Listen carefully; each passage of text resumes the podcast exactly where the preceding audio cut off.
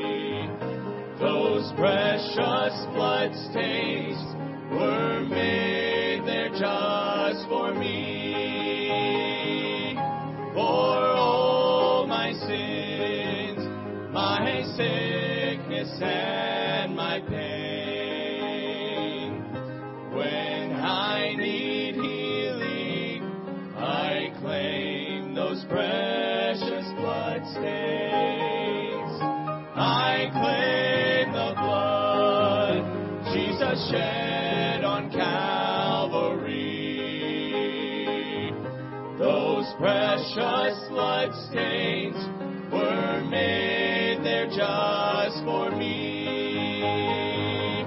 For all my sin, my sin.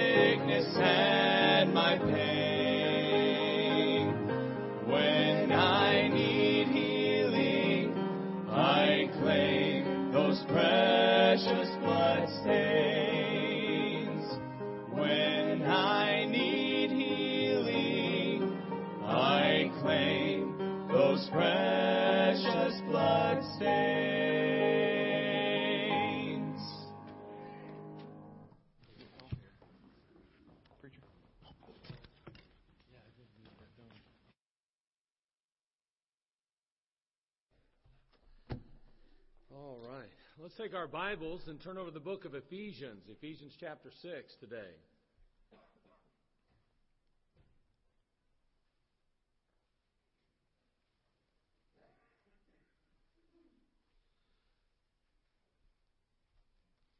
If you were hoping to talk to me after the service, I have to leave immediately. I've got to pick up a bus, so I'm not going to be able to be here, okay?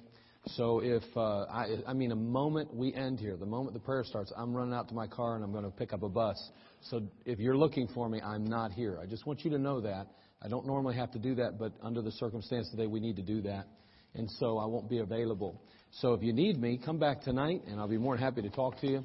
And we'll be glad to get that settled. And again, I apologize for not being able to greet some of you that are visiting with us uh, maybe spend a moment talking, just getting to know one another. But unfortunately, today I, I need to go and take care of that. We got our buses are kicking back up today, and uh, just worked out that I'm, I'm going to have the opportunity to drive one of the buses. So you um, uh, be patient with me today, and then tonight, like I say, I'll be more than happy to discuss or talk with you if I could. Please come back and see us tonight. Uh, you'll be uh, you'll enjoy our vision night. Actually, it's a it's not the same as normal, to be honest with you. We're not going to be uh, doing things the way we normally do. It'll basically be a PowerPoint. Now, there'll be a message in the PowerPoint. Don't misunderstand me, but uh, our goal is like just to kind of recap a little bit of last year, kind of talk about the direction we're going, and then kind of unveil that new theme that we have for this coming year. And I'm excited about the new theme, and uh, it's one of those things that probably could preach on every single week. But uh, tonight we'll unveil it and give you kind of the basic, the foundation of it all, and we'll look forward to that tonight. So please come back tonight at 6. We'll look forward to seeing you, being with you this evening. Take your Bibles, I said, Ephesians 6. We're going to look at verses 10 through 12. We're going to start right there. And um, so let's begin reading. It says, Finally, my brethren, be strong in the Lord and in the power of his might. Put on the whole armor of God that ye may be able to stand against the wiles of the devil. For we wrestle not against flesh and blood, but against principalities, against powers, against the rulers of the darkness of this world, against spiritual wickedness in high places. Boy, I'll tell you what, no truer words could be found. I mean, we are definitely in a battle today, aren't we? We're in a warfare, and it's uh, certainly abounding everywhere we go, at every turn. Boy, that song was so special as they sang today. I mean, we've got somebody there for us in the midst of those difficult times, the Lord Jesus Christ. Amen? We're so blessed and we're so fortunate. When the world has no one to look to and the world has to face life on their own, we have Jesus to face it with us. And boy, what a blessing that is. Today, this morning, I want to talk to you a little bit about the subject uh, of, I'll state it here in just a moment. Let me just kind of backtrack a little. We're dealing with Satan today, and, and, and Satan's a real character. We know that. But you know, when you think about Satan, you think about somebody that's really wicked and sinful, and really somebody that is extremely uh, uh, grotesque. But the fact is, is that the devil is um, wicked as he is, can really present himself in a very good light. Well, I want to ask the question, or I want to make the statement today and talk to you today about this subject. And years and years ago, I did talk about this, and I shared this years ago. And uh, it's one of those messages that there's a couple of messages that I do regularly. There's some that I do very far apart, a couple of them. This is one of those. But here's the, the issue why Satan might make a better Christian than some Christians. Now, there's no doubt there's a devil in the Bible. And by the way, he's real. He's not just a, it's not like he's the dark force. You know, I know there's that series, uh, you know, Star Wars, and there's the dark force. But can I tell you something that Satan is more than a dark force? He is a person. He is an entity. He is as real as you are real. I, I think it's interesting, and I think to myself, there is no way in the world that Satan could make a better Christian than a Christian could. But let's consider that today. Let's just slow down a minute. Let's look at some of the characteristics and the qualities of Satan and compare them to you and I today as believers. Wouldn't it be sad to think that Satan would be a better Christian than you or me? Absolutely it would. But just maybe we might find there's some areas or some things in our life we need to tighten up as we go into 2018. Why Satan might make a better Christian than some Christians. Let's go ahead and pray. Father, we come to you. We want to thank you for this privilege to be here today. Lord, it's so great to gather with the people of God. Father, we are glad that we enter into your family and we become the children of God, making us brothers and sisters in Christ. Lord, today we gather here, Lord, with the express purpose of bringing glory and honor to you. You're so worthy of that. But in the midst of bringing glory to you, we want to learn and grow and we want to be able to see what you have for us. We want to be inspired and motivated to be better and more for you in a sense. To become everything that you would have us to be to be more Christ like in our approach, our attitude, our outlook, and our actions. Now, Father, bless us today as we consider this thought why Satan might be a better Christian than some Christians. Lord, may we truly allow you to speak to us through your Holy Spirit and your word. Well, thank you. We'll praise you. And Lord, if there be any here that are without Jesus Christ, that have never invited Him, the person, Jesus Christ, into their life as Lord and Savior, that before they leave today, they would do that. We'd certainly praise you for that and thank you. In Christ's name, amen. First of all, why Satan might make a better Christian than some Christians. Number one, he's faithful to attend every church service. Look if you would in 1 Peter chapter 5 verse 8. I mean, he is faithful. I guarantee you Satan's here right now. I'll guarantee you he or his imps, his, his uh, uh, angelic host, so to speak. Now, of course, it's an evil angelic host, if you will. But I'm telling you what, he's got troops on the ground right now. And they're doing everything they can to distract you and to keep you from hearing the Word of God. In 1 Peter 5, 8, the Bible says, Be sober, be vigilant, because your adversary, the devil, as a roaring lion, walketh about, seeking whom he may devour. He is walking the aisles today. He's walking through those aisles and he's trying to distract you and he's trying to get you off guard. He's trying to keep you from focusing on what's most important. Now listen, I'm going to tell you the truth. Right now I've got a daughter who's having a baby as we speak. But can I tell you there's nothing more important in the world going on than this right now? Because this is where God has me and for this purpose. Now I know somebody may not agree with that, but for me this is where I'm supposed to be right now. Again, you can, we can argue it and you can say, well, grandpa ought to be at the hospital. We can argue that all day. We could decide that. Do I want to be there? Yeah, I wish I could be there. But I have a responsibility. This is priority one right now. She understands that and everyone else does, I hope. But the fact is, is that there's places and things we need to do in life, and we cannot allow ourselves to be distracted by the devil. And may I say, that phone that you're carrying and that watch that you have on your wrist and all the other different devices that you may possess right now that are on your person can distract you. Don't think for a minute Satan is not walking up and down these aisles trying to divert your attention from what is most important. And that's what's going on right now. This is priority number one if this is where you're seated today. Oh, I know you've got financial issues to attend to, and I, you may have personal things that have to be addressed. You may have family matters to attend to as well. But the fact is, right now, don't allow Satan to distract you now. This hour is God's hour. This hour is the place where God has you. This is priority number one now. But boy, Satan is good. He is faithful to attend every church service, and I promise you, if he can, he'll distract us in the midst of it all. Why do you think we have a nursery? So we can avoid distractions. So Satan can't come along and pinch one of them babies and cause it to distract the service. Boy, don't think he doesn't. I mean, we are very careful to try to put the aura or the, the service in a state where it's focused on the front. Why do you think that the stage is designed the way it is? How's come you, why do you think the pulpit is where it is placed? So that when you walk in the doors of Community Baptist Temple, what is the first thing that you notice probably? The front, the pulpit, because that's where we want everything to go to, the Word of God. And you know what? Satan's here today. man, why Satan might make a better Christian than some Christians is that he's faithful to attend every church service.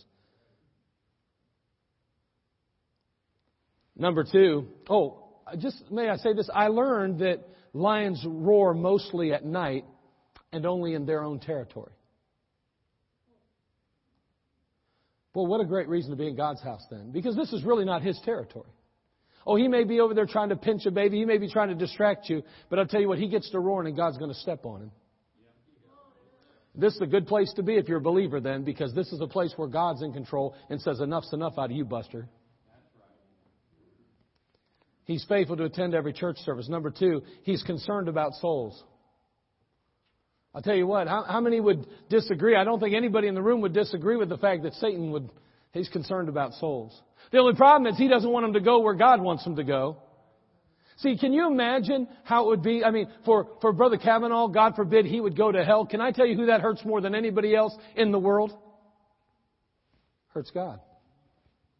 Because God created him. God loves him more than anyone does. God loves him more than his wife does. God loves him more than his children do. God loves him more than, than you love him. God loves him more than anybody. He, he can't even love himself as much as God loves him. And if Satan can get him to go to hell, then Satan gets a victory over God. It's God he hurts, and that's the Satan's ultimate goal. Not to hurt you, but to hurt God through you. Listen, let's face it as parents. The best way or the, the most effective way for someone to really hurt us is to hurt us, our children. Go ahead, do what you want to me, but leave them out of it. And boy, let me tell you, Satan's a dirty fighter. And today Satan's more than willing to drag you down to hell and anyone else he can because he knows that's what will hurt God the most. And may I say today that he may make a better Christian than some Christians because he is concerned about souls. Boy, how we ought to be. Boy, we ought to be concerned about souls and where they're going to spend eternity. How about you? What evidence in your life proves that? Number three, what might make Satan a better Christian than some Christians is he's very familiar with the Scriptures. Very familiar. Turn, if you would, to Matthew chapter 4. Matthew chapter 4. He's very familiar with the Scriptures. You got to understand that for the last 6,000 years, he's been digging in. He's a student of the Word of God. You say that's ridiculous. Oh no, he knows the book. He knows the book. Look at it here in Matthew chapter 4. Of course, in this particular passage, we know that Christ is driven out into the wilderness by the Spirit of God and he's confronted by Satan. He fasts and he prays for 40 days and 40 nights and the Satan, the God of this world, little g God, according to 2 Corinthians 4 4, shows up. Notice what is said here in Matthew chapter 4, verses 4 and 5. He says, Then the devil taketh him up into a holy city and setteth him on a pinnacle of the temple and saith unto him, If thou be the Son of God, cast thyself down, for it is written, He shall give His angels charge concerning thee, and in their hands they shall bear thee up, lest at any time thou dash thy foot against a stone. You say, well, that's, that's interesting. So what's that have to do with Satan knowing the Bible? Can I tell you that that was already in the Word and he is just simply quoting the Scriptures? In the book of Psalm chapter 91 verse 11 and 12, here's exactly what it says. For he shall give his angels charge over thee to keep thee in all thy ways. They shall bear thee up in their hands, lest thou dash thy foot against a stone. Satan is using the Word of God against Jesus Christ himself, who is the Word, mind you. There's nobody that knows the Word any better than Satan other than Christ who is the Word then. The truth is there's no theologian, there's no pastor, there's no rabbi, there's no priest, there is nobody on this planet that knows the book any better than Satan does. And may I say, friend, he will use the Word of God against you. How is it that people can say, well, God told me to do this, and in the Scriptures it told me to do this? And we say, how in the world did you get that? Because Satan can twist Scripture I don't know the Bible as well as Satan does. He's had 6,000 years to study it. Actually, he's had, yeah, 6,000 years. I mean, he was around in the garden. And even before that, he was around. He's very familiar with the Scriptures. Boy, as believers, should we not be familiar with the Scriptures? Shouldn't we dig into the Word of God? Shouldn't we take time to memorize it? Shouldn't we be able to kind of compose or compile ourselves a, a, a, meaningful means by which to disseminate doctrine, to share the truth with people? Shouldn't we be able to recall things that we've learned in the past? Shouldn't we be able to quote a scripture when it's needed or share it with a family member or friend that's in need? Yes, we should. We should be familiar with the scriptures, but sadly enough, Satan might make a better Christian than some Christians. Number four, he talks to God on a consistent basis. You consider the, the wonderful privilege it is to be able to pray. And, and probably in this room today, there's not one of us in here that wouldn't say, Boy, I probably need to pray more. I mean, whether you pray four hours a day, or you pray four minutes a day, or you pray four seconds a day, you probably think to yourself, I ought to pray more. But I'm going to tell you something. Satan, Satan talks to God on a consistent basis. You say he does? Yeah, look at the book of Job, chapter 1. Job, chapter 1. This one's kind of hard to put your, wrap your mind around because we've been taught kind of that Satan is bound in hell, that somehow Satan has been cast away, that he's locked away somehow, but he's not. He is free to roam. That's why Satan can be in this service today if he chooses. But if he's not here, I guarantee you one of his are here. I really don't flatter myself to think that I'm big enough on the totem pole that Satan really has to bother with me, to be frank with you. Because he is not omnipresent like God is. I'm sure there are bigger fish to fry than me. But I'll guarantee you, he has assigned somebody to me, and he has assigned somebody to you too.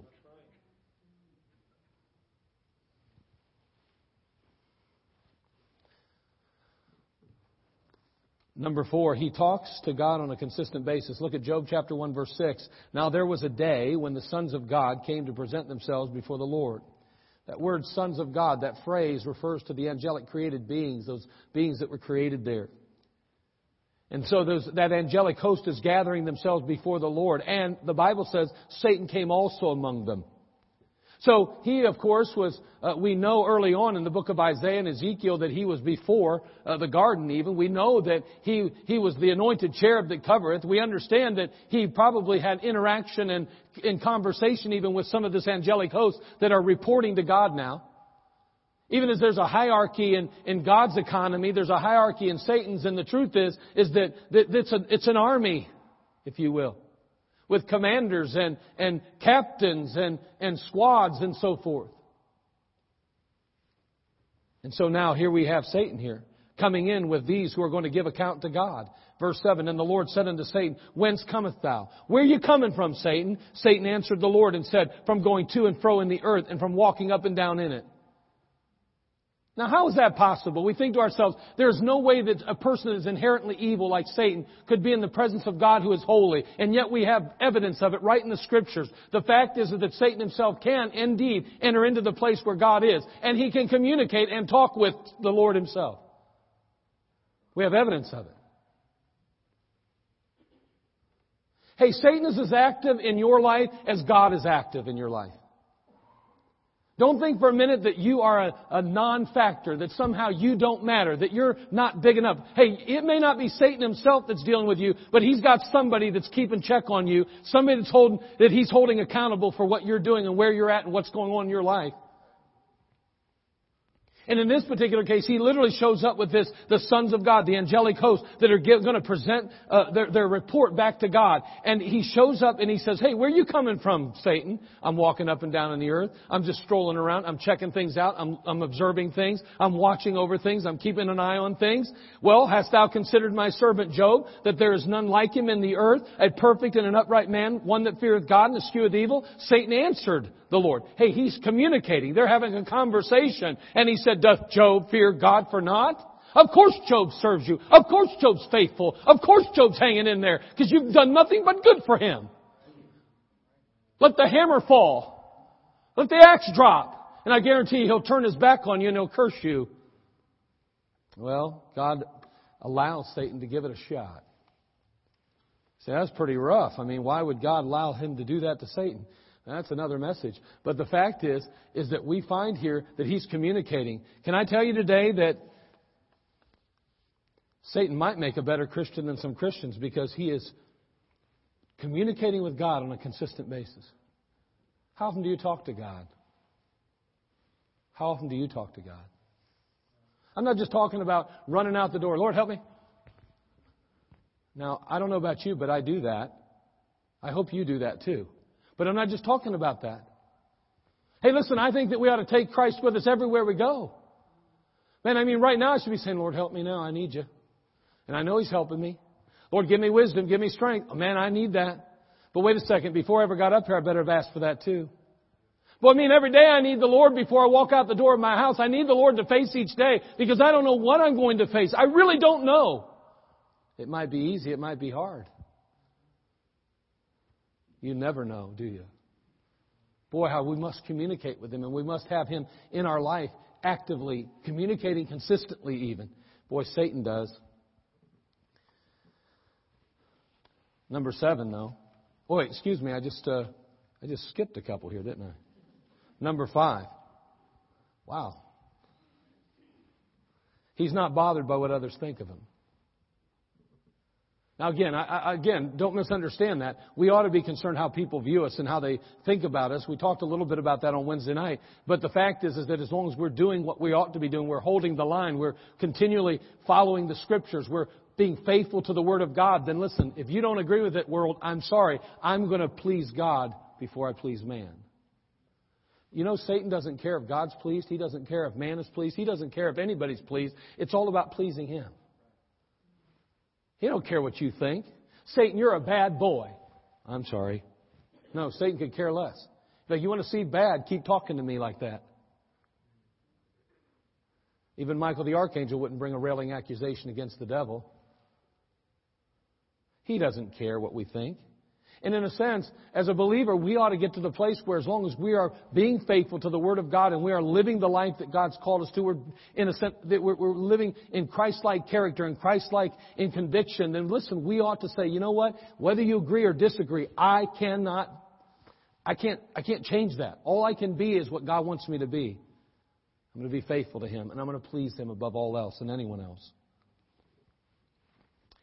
Number six, he believes in heaven and hell. He believes in heaven and hell. Now, as a believer, we ought to believe that. But think about the depth in which we believe it. Look in James chapter 2, verse 19. The verse doesn't specifically say that Satan himself, uh, in a sense, believes here uh, about some things, but it does talk about those, his devils, or, or his, as we would often refer to them as angelic uh, beings, his host, his, his army. Note what it says about them here in James chapter 2 verse 19. Again, James is speaking. He says, Thou believest that there is one God. Thou doest well. The devils also believe and tremble. Now listen, I'm going to tell you something. They're trembling for a reason.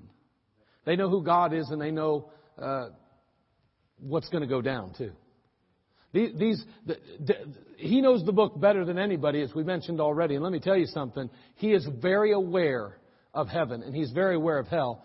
And we'll, we'll touch on that a little bit more a little later, I believe. But the fact is, is that he is extremely aware of heaven and hell, and he believes in it.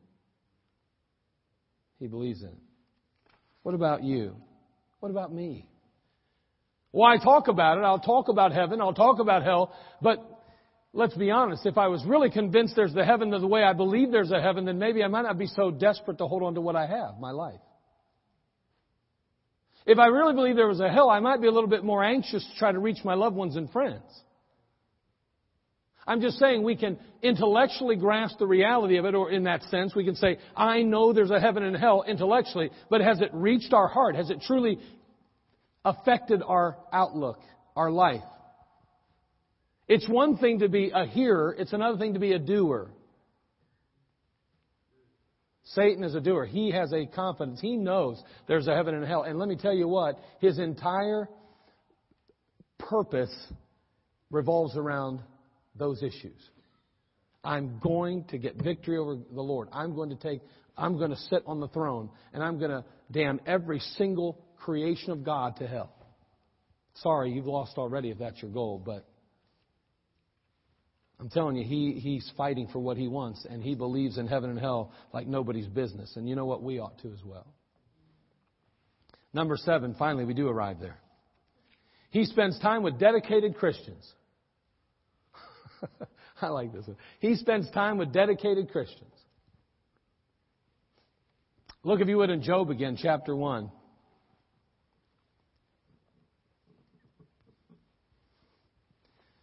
It's interesting when Job shows up there with the sons of God and he begins to interact and communicate with the Lord, and the Lord ultimately says, Where'd you, where are you coming from? Well, I've been in, to and from the earth. I've been going here and there and so forth. And he, he ultimately brings up somebody by the name of Job, does he not? He says, Well, what about my servant Job? Oh, yeah, I know that guy. How does he know that guy? Notice it says in Job chapter 1 verse 12, And the Lord said unto Satan, Behold, all that he hath is in thy power, only upon himself put not forth thine hand. So Satan went forth from the presence of the Lord. Where'd he go? Job's. He had already seen Job. He had observed Job. He had probably been around Job. He had made it a, his per, personal purpose to kind of get a feel for what's going on with that guy. I'm sure Job bothered the life out of Satan.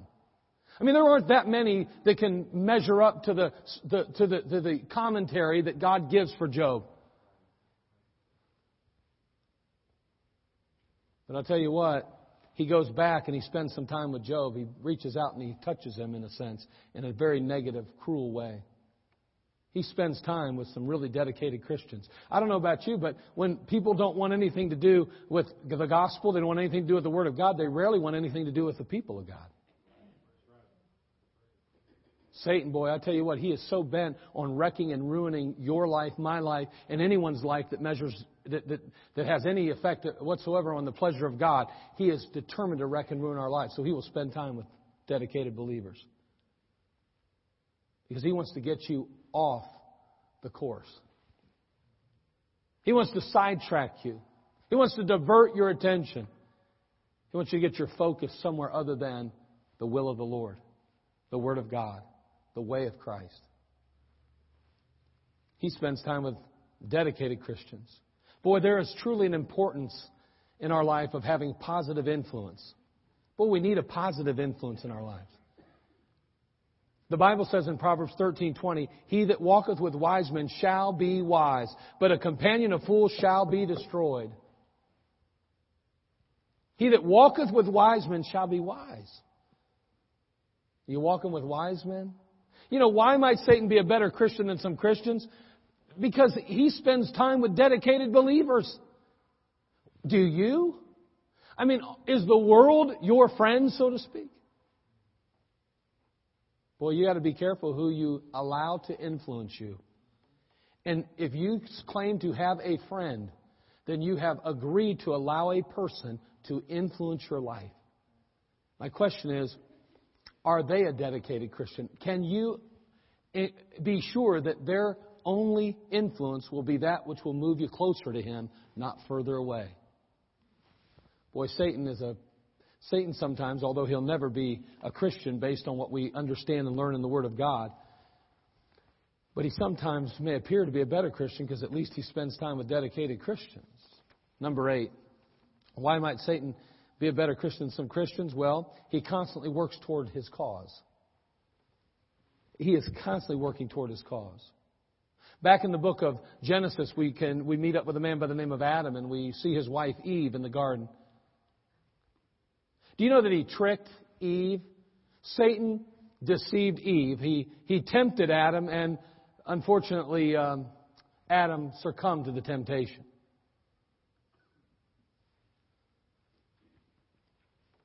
He corrupted the earth completely by Noah's day, virtually. Almost everyone other than Noah.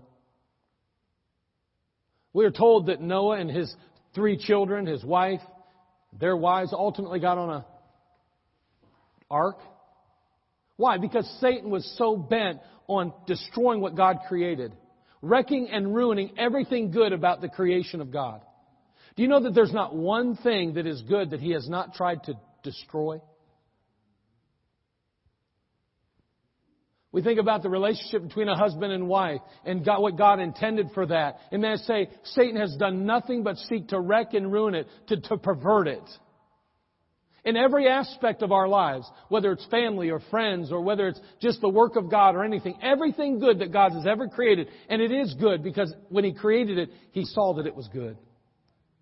Satan has sought to destroy it, wreck and ruin it. So he corrupted the earth by Noah's day. The Bible says in Genesis 6, 5, and 6, And God saw that the wickedness of man was great in the earth, and that every imagination of the thoughts of his heart was only evil continually. And it repented the Lord that he might make, that he, excuse me, that he had made man on the earth, and it grieved him at his heart. He saw that the wickedness of man was great in the earth, and that every imagination of the thoughts of his heart was only evil continually. Wow, that's, a, that's an indictment, isn't it? So then we know Abraham ultimately shows up after the flood. God promises him a son. And uh, years pass without a child. Well, I'll tell you what, Satan was on, on it again. And I mean to tell you, Abraham and, and Sarah, they became so discouraged and so desperate that ultimately Satan preys on their weakness. He convinces them to sidestep God and to take matters into their own hands. And so Abraham goes to Hagar, and a child is born. Satan at work again. Trying to, trying to thwart the work of God in the life of man, in the lives of men, mankind. Trying to somehow destroy the inevitable, the Christ child to wreck and ruin the plan of God. That's all he wants to do. Go ahead and take a step outside the church. Go ahead and disregard the Word of God. Go ahead and just follow your own desires and your own goals and your own aspirations. But may I say that you will be on the one end and it'll be His end, Satan's end, and He wants nothing good for you. Nothing good. He'll wreck and ruin you. He'll use and abuse you just like He has every other person. And ultimately, you will be found burning in a place called hell. Actually, the lake of fire, if we want to get technical. What a sad situation, and what a sad commentary for most of mankind. Satan deceiving and wrecking and ruining and destroying. Every time. Satan is relentless in his cause. Let me ask you as a believer are you relentless in the cause of Christ? Is it priority number one in your heart? Will you arrive in heaven one day to hear him say, Well done? Well, we, only you can answer that question, and only I can answer it between me and God. There's a lot of work for me to do yet, I think. A lot of room for growth. Well, I'll tell you what, I'd hate to think that Satan would be a better Christian than me, though. I got to stick with it. I got to stay at it, and so do you.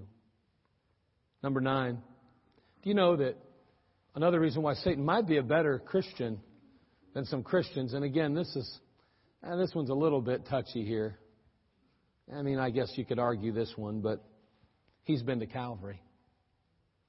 I know we've been to Calvary through spiritually speaking, but he was literally there that day. Don't you think Satan would have been there that glorious day in his mind? He didn't realize how glorious it would be to you and I, but the fact is, at the moment, he thought he was gaining the victory. He thought that all his efforts over those 4,000 years had been profitable, that he had finally won.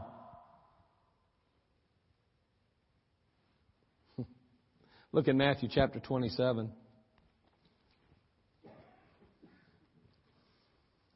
Oh, he was there all right. There's no doubt that he was there. Matthew 27, verse 22.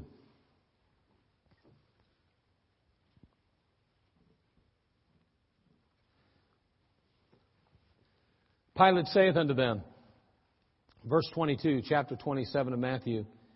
Pilate saith unto them, What shall I do then with Jesus, which is called Christ? Now, earlier we know that Christ had rode in as a king. Well, what's happening now? Look what happens. he goes on to say, they say unto him, let him be crucified. And the governor said, Why? What evil hath he done? But they cried out the more, saying, Let him be crucified. When Pilate saw that he could prevail nothing, but that rather a tumult was made, he took water and washed his hands before the multitude, saying, I am innocent of the blood of this just person. See ye to it. By the way, he wasn't really. I mean, he may have washed his hands and he may have said, It's not on me. I have nothing to do with this anymore. It's all on you. His blood be on you. But the truth is, he still had the right to make the decision. But nonetheless, we see a total transformation. We see a complete change from just some hours before, where Jesus is riding in and they're casting palms at his feet. Hosanna! Hosanna! And now they're saying, crucify him! Crucify him! What happened? Well, Satan was there. And Satan thought that his plan, his so-called in his mind perfect plan had come to fruition and God would be dead. Jesus Christ, the only hope of mankind, gone. Well, the joke's on you, buddy. Because he rose again the third day. He'd been to Calvary. He, he's been there. He literally was there.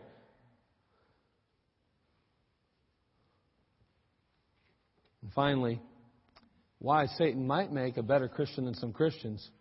Yeah, he's faithful to attend every church service, concerned about souls, very familiar with the scriptures, talks to God on a consistent basis, not bothered by what others think. He believes in heaven and hell. He spends time with dedicated Christians. He constantly works toward his cause. He's been to Calvary, but finally, he knows his eternal destiny. He knows. Look, if you would, in chapter 12 of Revelation. Revelation chapter 12. We're going to begin reading verse 7. Notice what it says here. Revelation chapter 12.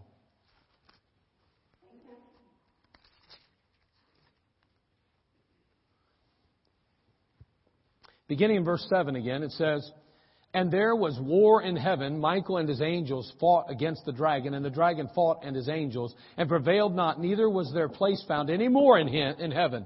And the great dragon was cast out, that old serpent, called the devil and Satan, which deceiveth the whole world. He was cast out into the world, and his angels were cast out with him. And I heard a loud voice saying in heaven, Now is come salvation and strength and the kingdom of our God and the power of his Christ. For the accuser of our brethren is cast down, which accursed them before our God day and night. And they overcame him by the blood of the Lamb and by the word of their testimony, and they loved not their lives unto the death. Therefore rejoice, ye heavens, and ye that dwell in them. Woe to the inhabitants of the earth and of the sea, for the devil is come down unto you, having great wrath, because he knoweth that he hath but a short time. Boy, I mean to tell you, we're living in what's called the dispensation of grace, and God has blessed us, and we simply need to receive and accept Christ, and, and by receiving and accepting Him, our sin is washed away by the precious blood of Jesus. We become part of the family of God, and we are given an eternal inheritance.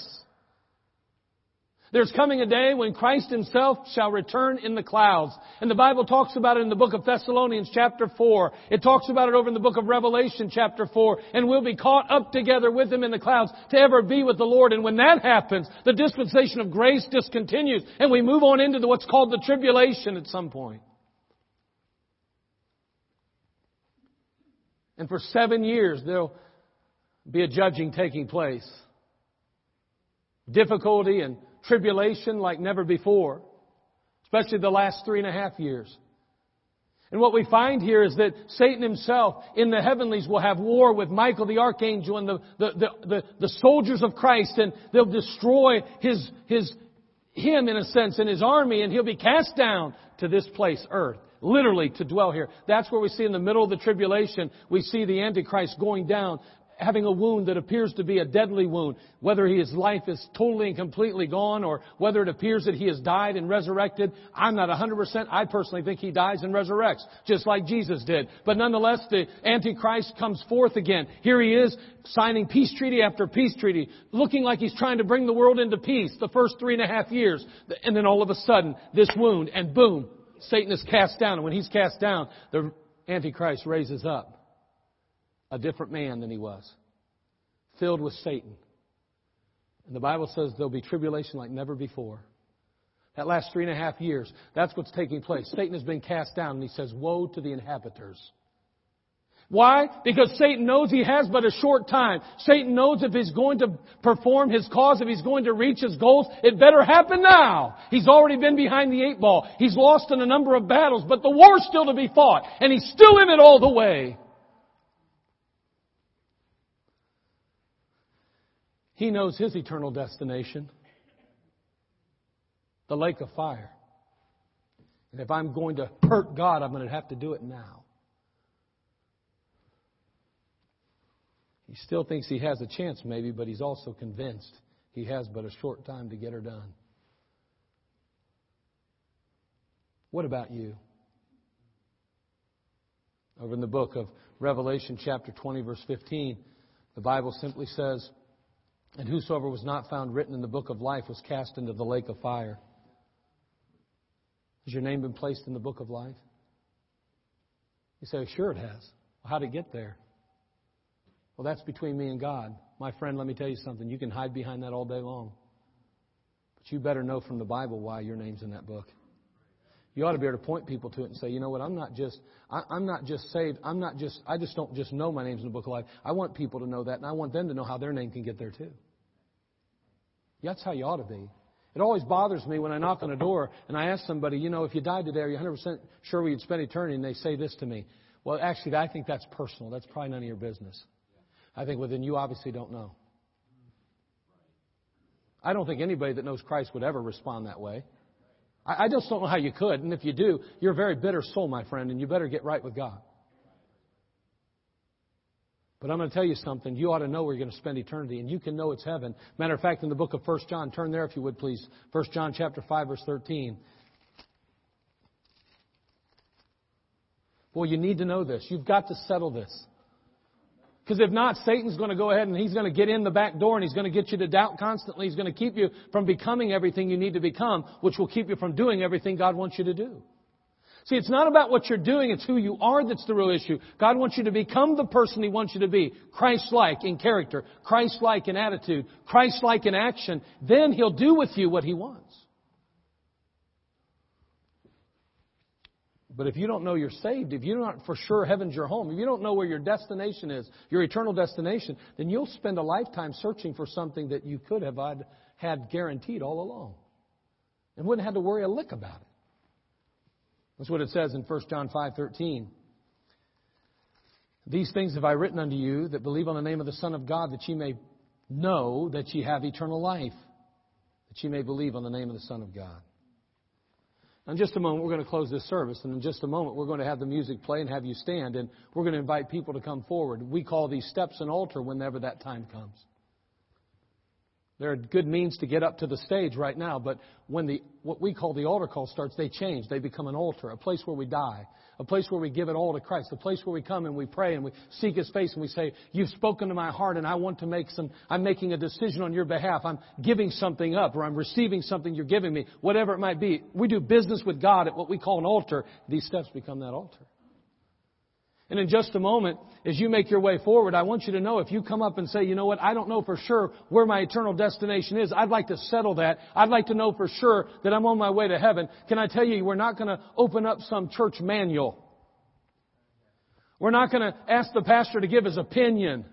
We're going to simply open up this precious book, the Word of God, and show you the precious promises that are found in this book. Because the truth is, is that God has already outlined how we find Him and how our names get placed in the book of life. And the truth is, 2,000 years ago, when Satan thought he won the victory, really lost. Because Satan, Satan didn't realize Jesus Christ did indeed rise again. And boy, I tell you, he thought he had the victory, but boy, that third day, he was so disappointed. Boy, I tell you what, Jesus rising says, if He Himself, being dead, can live, He also can extend life to you who are dead in sin. And Jesus Christ will do that if you cry out to Him, if you humble your heart, if you'll yield yourself to Him, if you'll just give yourself to Him. Christ, I'm a sinner. Christ, I know I've failed you. Christ, I know I've let you down. I need you, Jesus. Forgive me. Save me. It's really not any harder than that, really, but you'll see it for yourself in the Word of God. Because the truth is, your opinion, my opinion, is no better than each other's. It's no better than mine, mine's no better than yours. It's like they say, it's, they're like noses, opinions are. Everybody has one, nobody likes them. I wish I had a different nose. The fact is, we just got opinions. You know, and all of our opinions are the same. But you know what? He's the one. His is what matters. So in just a moment, I wonder, as a believer, how you faring up to Satan. Could he possibly be a better Christian than Christians? And if you're lost today, I want you to know if Satan knows his eternal destination, don't you think for a moment that God doesn't want you to know. He wants you to know. He wants you to settle it. Settle it today, will you? Won't you just deal with it today? Don't worry about what other people think for a moment. Don't worry about what your neighbor thinks or the person that brought you, or maybe you just showed up and think, I don't even know anybody here. They'll, they'll, they'll look at me cockeyed. They'll look at me crazy. You know what? I don't care how you dress. I don't care what you look like. I don't care how you smell, to be frank with you. What I do care is that you know Jesus Christ before you walk out the doors of this place. And that's what He cares about. We're just sinners and we need saved. If you've not been saved by the blood of Jesus Christ, get saved today. Father, we come to you. We ask, dear God, that you just bless us and help us today.